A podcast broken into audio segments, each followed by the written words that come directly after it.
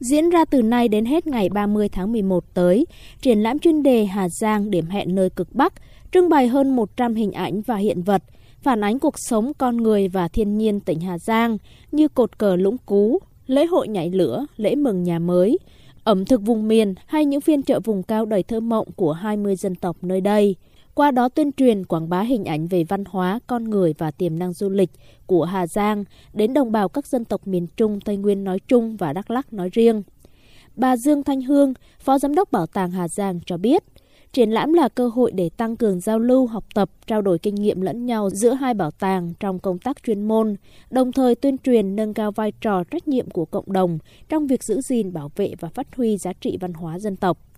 Đối với Hà Giang chúng tôi thì cũng còn nhiều khó khăn, nhưng sắc màu văn hóa và địa hình thì có thể nói là rất nên thơ, con người chất phác, hình ảnh đẹp. Nên chúng tôi muốn rằng là đến Đắk Lắk để nói rằng chúng tôi luôn luôn mở cửa, mong muốn được lượng khách tham quan đến với Hà Giang, hãy đến Hà Giang để khám phá, hãy đến Hà Giang để thưởng ngoạn và hãy đến Hà Giang để thưởng thức những cái sản phẩm văn hóa, những cái ẩm thực và những cảnh đẹp của thiên nhiên đã ưu ái cho Hà Giang. Theo bà Nguyễn Thụy Phương Hiếu, Phó Giám đốc Sở Văn hóa Thể thao và Du lịch tỉnh Đắk Lắk, thời gian gần đây, Bảo tàng Đắk Lắk đã tổ chức nhiều hoạt động phối hợp trưng bày lưu động tại các tỉnh như Hà Giang, An Giang, Bà Rịa Vũng Tàu, đồng thời cũng phối hợp với các tỉnh để trưng bày chuyên đề tại Đắk Lắk.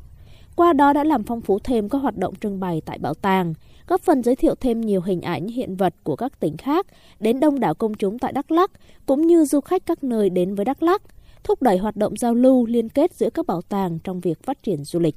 Trước đây thì các bảo tàng hầu như là cán bộ bảo tàng ít được đi đâu, chỉ biết là Ờ, tại bảo tàng mình có gì, có bộ hiện vật gì thì mình đưa ra mình trưng bày, mình uh, sưu tầm rồi mình phối hợp với các sở ngành rồi các cá nhân tổ chức có liên quan để mà mình thực hiện các bộ sưu tập. Chỉ ở tại địa phương thôi nhưng mà sau này thì các bảo tàng đã rất là mạnh dạn và bảo tàng Đắk Lắk đã có bước đột phá trong cái việc đẩy mạnh thực hiện cái công tác mà